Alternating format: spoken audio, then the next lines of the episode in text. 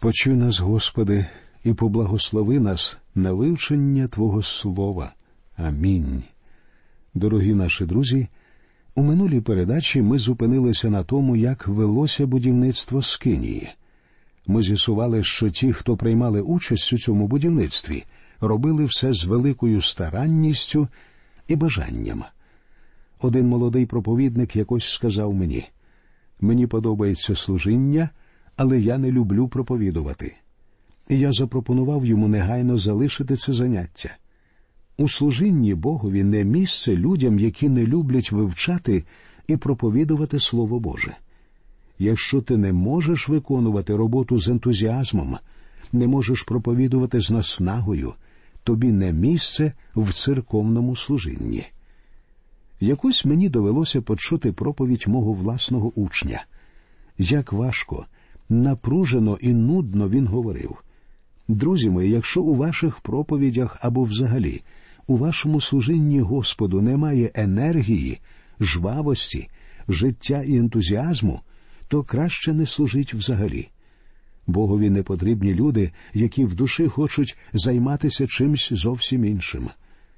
Подивіться, як відгукнувся на заклик Моїсея Бецаліїл. Він поспішав не на футбол, не на гулянку з друзями. Ні, Бецаліїл поспішав на роботу, на роботу для Господа. Якщо до церкви в неділю прийдуть віруючі, сповнені ентузіазму і захвату, то все місто побіжить подивитися, що ж там відбувається в церкві. Роботу для Бога потрібно робити з радістю і задоволенням. Апостол Павло в п'ятому вірші 14-го розділу послання до римлян сказав Нехай кожен за власною думкою тримається свого переконання. Ось як потрібно служити Господу. Ми повинні повністю впевнитися, що служимо йому тому, що самі хочемо того, тому що самі хочемо порадувати Його. А в 16-му вірші 9-го розділу першого послання до коринтян Павло знову говорить І горе мені, коли я не звіщаю Євангелії. Павло всім серцем хотів звіщати Євангелію. Задаємо і тих 300 воїнів Гедеона, які, підійшовши до води, не нахилилися і не опустилися на коліна, щоб напитися води, а зачерпували воду рукою і не переставали спостерігати за ворогом. Вони говорили, де ж ці медіяни? Ми хочемо з ними воювати. Цей епізод можна знайти у віршах з 5 по 7 з 7 розділу книги суддів Ізраїлевих. Саме такий ентузіазм і така енергія потрібні Богові сьогодні. А тепер повернемося до 36-го розділу книги Вихід і прочитаємо вірші з першого по п'ятий. І взяли вони від Моїсея все приношення, що позносили Ізраїлеві сини для праці служби святині, щоб зробити її. А вони ще приносили до нього щоранку добровільного дара. І прибули всі мудреці, що роблять усю роботу святині, кожен із праці своєї, яку вони роблять і сказали до Моїсея, говорячи народ приносить більше, ніж потрібно було для праці, яку Господь звелів був зробити. Це єдиний відомий мені випадок, коли людей просять більше не приносити дари і пожертвування. Виявилося, що люди вже принесли набагато більше, ніж було необхідно для будівництва і оздоблення скинії. Я особисто нічого подібного у своєму служінні не бачив, та й взагалі не чув, щоб хто-небудь або коли-небудь робив подібні приношення. Шостий вірш.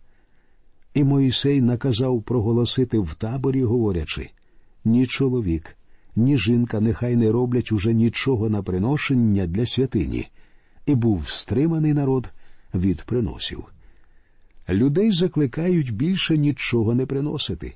Їм пояснюють, що принесли вже всього достатньо. І це особливо дивно, якщо ми згадаємо, що ці люди тільки вийшли з рабства. У них до цього ніколи нічого не було. І тепер, коли в руках у них виявилося справжнє багатство, можна було б очікувати, що вони з великим небажанням будуть із ним розставатися. Але своєму Богові вони жертвують щедро з радістю і бажанням. Що б ви не робили для Бога, У вас має бути саме такий настрій і відношення. Цього хоче сам Бог. Він хоче, щоб ми жертвували йому з радістю. Наше поклоніння Богові і наше пожертвування йому повинні приноситися добровільно. У цьому розділі ми знову читаємо про різні деталі, предмети і частини скинії. Дійсно, все це трохи схоже на повтор, однак до цього ми вивчали своєрідний архітектурний проект будівництва скинії, а тепер стежимо за самим будівництвом. Адже необхідний не лише проект, а й матеріали. Скинію потрібно ще й побудувати. У цьому розділі ізраїльтяни і починають будівництво. Читаємо восьмий вірш. І зробили кожен мудросердий із тих, що робили скинійну працю, десять покривал із суканого вісону, і блакиті, і пурпуру та червені. Херовими мистецькою роботою він поробив їх. Це було покривало для всієї скинії. Цим покривалом закривали всі частини і предмети скинії, коли вирушали в дорогу. Єгипетський кручений вісон символізує праведність Христа, Його характер і Його служіння. Він символізує ту праведність, що Христос дає нам, щоб ми могли покрити себе і стати поруч із ним. Тут важливо зрозуміти, що Христос цілком здатний виконати всі наші бажання і задовольнити наші потреби. Він здатний спасти, звільнити і зберегти нас. Покривала з козячої вовни, з баренячих шкір, стоячі дошки і підстави, всі ці деталі так чи інакше символізують Христа. Скинія мала тридцять ліктів у довжину, десять ліктів у ширину і десять у висоту. Вона була зроблена з дерева акації, а дошки були покриті золотом. Їхня товщина була півтора ліктя. Під час переходів пустелею всі предмети обстановки священики з коліна Левія несли на своїх плечах, а ці стоячі дошки везли на візках, тому що вони були дуже важкими. Золоті стоячі дошки встановлювалися вертикально, на кожному були спеціальні шипи, які щільно входили в срібні підстави. Тому виходило, що вся скинія стоїть на сріблі, яке символізує спокуту. Скинію скріплювали держаки, їх пропускали через особливі кільця, і вони зміцнювали скинію. Скинія була дуже компактною спорудою. У скинії була внутрішня завіса, що розділяла скинію на два приміщення менше святеє святих і більше святилище. Будь-яка деталь скинії символізує певну сторону особистості або який-небудь аспект життя Господа Ісуса Христа. А тепер, друзі, ми почнемо вивчати 37-й розділ книги Вихід. З нього ми дізнаємося, як Бесалеїл будує ковчег, кришку ковчега, стіл для хлібу показного, свічник, жертівник. Ми також прочитаємо про миро святого помазання і про кадило пахощів. Все, про що говориться в цьому розділі, вже розглядалося в попередніх розділах книги Вихід. Замість того, щоб наводити вірші, які я вже цитував, я лише ще раз повторю і узагальню найважливіші місця і положення. Поговоримо про план Скинії. Як ви пам'ятаєте, на зовнішньому подвір'ї Скинії знаходилися два предмети мідний жертівник і вмивальник. Увійшовши до святилища, ви знаходите три предмети золотий свічник, стіл для хлібу показного і жертівник. У святому святих знаходився ковчег заповіту, покритий кришкою. У скинії були три частини і, відповідно, три входи до них. По-перше, ворота в віссоновій огорожі, що оточувала скинію. По-друге, вхід до святилища. І третій вхід вів у святеє святих, куди первосвященик входив лише раз на рік, у день очищення, про що ми прочитаємо у книзі Левит, і кропив кришку кров'ю. Всі сім предметів обстановки скинії були розставлені в певному порядку. Мідний жартівник символізував хрест Ісуса Христа, біля якого ми отримуємо прощення гріхів. Умивальник символізував обмивання або очищення Христом свого народу. Цей умивальник місце, де ми сповідуємо свої гріхи і отримуємо прощення і очищення. Святилище це місце поклоніння. У ньому знаходиться золотий свічник, символ і образ Христа, світла слова. Стіл для хлібу показного це зображення Христа як хліба життя, яким ми живемося. Жертівник це місце молитви. Він свідчить, що Христос наш заступник. У посланні до євреїв написано, що жертівник знаходиться у святому святих, а не в святилищі, тому що наш заступник зараз на небесах. А в ті часи жертівник знаходився у святилищі. Туди і ви, і я можемо сьогодні прийти. Коли віруючи хочуть поклонятися Богові, вони приходять у святилище. Сповідь, хвала, подяка, клопотання, прохання все це елементи поклоніння. І все це відбувається у святилищі. Якщо вам потрібно світло, що пропонує світ, то ви виходите зі скинії назовні. Але якщо вам потрібне світло свічника, то ви повинні ввійти усередину. Щоб служити Христу, ви повинні не керуватися мудрістю світу, а жити у світлі Слова Божого. Святеє святих символізує Христа, що перебуває в присутності Бога. У посланні до євреїв говориться, щоб ми прийшли до престолу благодаті. Саме кришка ковчега символізує цей престол, і саме тут ми можемо знайти і благодать, і милість у важкі часи. Коли Христос прийшов на землю, Він не лише втілив у життя образ, створений Скинією. Скинія в пустелі завжди знаходилася, наче в горизонтальній площині. Її встановили на землі, а стоячі дошки і держаки зміцнювали її підстави. Але коли Христос викупив наші гріхи, Він підніс скинію нагору.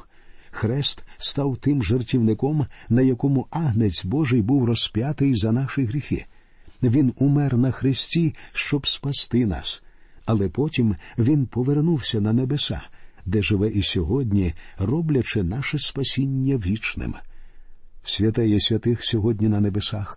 Щоб звернутися до Бога, ми йдемо не до якоїсь конкретної людини і не в якийсь будинок. Ми дивимося нагору, у небеса, і звертаємося прямо до нашого Бога через Ісуса Христа.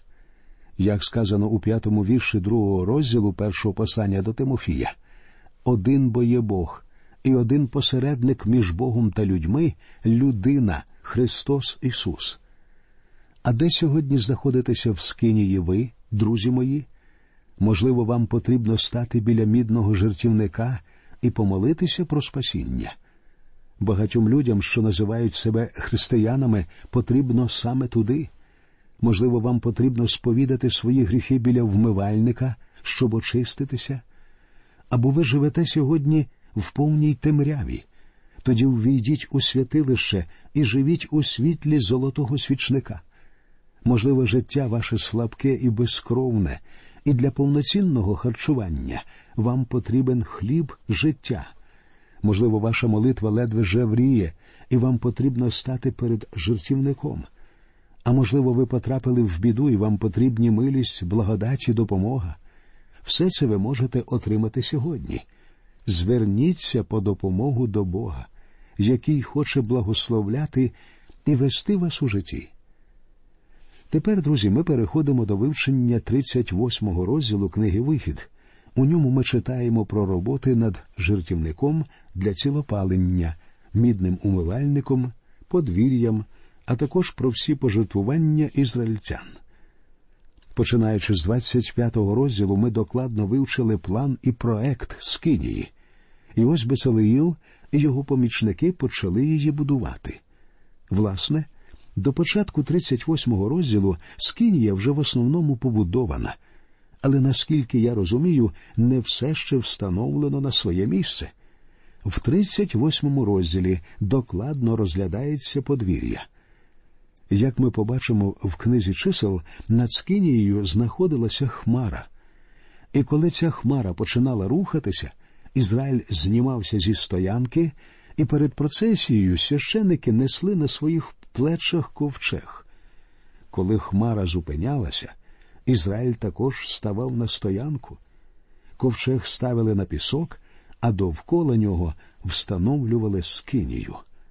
Потім зводили стіни із стоячих дошок, покритих золотом, а через кільця на дошках пропускали держаки, скріплюючи в такий спосіб скинію.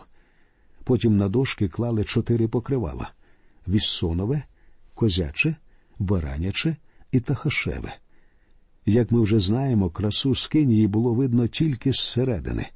Усе в скинії говорило про поклоніння, хвалу, шанування Бога і про благословення людей. Зовнішнє подвір'я мало сто ліктів у довжину і п'ятдесят у ширину. У ньому знаходилися мідний жертівник і вмивальник. Саме тут відбувалося очищення від гріха. Грішник підходив до воріт і зупинявся. Священик заводив його на зовнішнє подвір'я. Грішник клав свою праву руку на голову тварини, що він приносив, агнця, козла або теля. Потім тварину вбивали, і священик на жертівнику приносив її в жертву. Людина могла дійти тільки до цього місця. Далі її вже заміщав священик. Священик зупинявся біля умивальника і обмивався, щоб чистим увійти у святилище. У святилищі, як ми вже знаємо, були три предмети золотий свічник, стіл для хлібу показного і жартівник. Всі вони символізують поклоніння. Потім на шляху священика була завіса, що відокремлювала святилище від святого святих, і далі священик іти не міг. Він не входив у святеє святих, де знаходилися ковчег заповіту і кришка, тому що тільки первосвященик, що заміщав увесь ізраїльський народ, входив до цього приміщення один раз на рік. Читаємо перший вірш 38-го розділу. І зробив він жертівника з акаційного дерева, п'ять ліктів довжина його і п'ять ліктів ширина його квадратовий, а вишина його три лікті. На мідному жертівнику приносили жертву і очищалися від гріха. Саме сюди народ приходив, щоб позбутися своїх гріхів. Після будівництва цього жертівника ніяких інших жертівників не можна було робити. Це був єдиний шлях до Бога, і будь-який інший жертівник, побудований будь-де, був би богозневагою. Жертівник стояв на підвищенні з тієї самої причини на ньому звільнялися від гріха. Ніякого поклоніння або благословення людина не могла отримати доти, доки не приходила до мідного жертівника. Роги на жертівнику свідчать про здатність Ісуса Христа спасати. Існує безліч наставлянь і вказівок, як підходити до жертівника і як доглядати за ним. Важливо, однак, пам'ятати, що на цьому жертівнику люди очищалися від гріха. Читаємо тепер про мідний умивальник. І зробив він умивальницю з міді та підставу її з міді з зеркалами жінок, що сповняли службу при вході з кинії заповіту. Умивальник, як бачимо, зроблений з міді, а точніше, з відполірованих мідних пластинок, які, як ми вже згадували, жінки в той час використовували як дзеркало. Жінки зовсім не змінилися з тих пір. Дзеркало це символ Слова Божого, адже Біблія показує віруючим, що їм необхідне очищення. Для очищення служив цей умивальник. Сьогодні можна побачити аналогічну картину.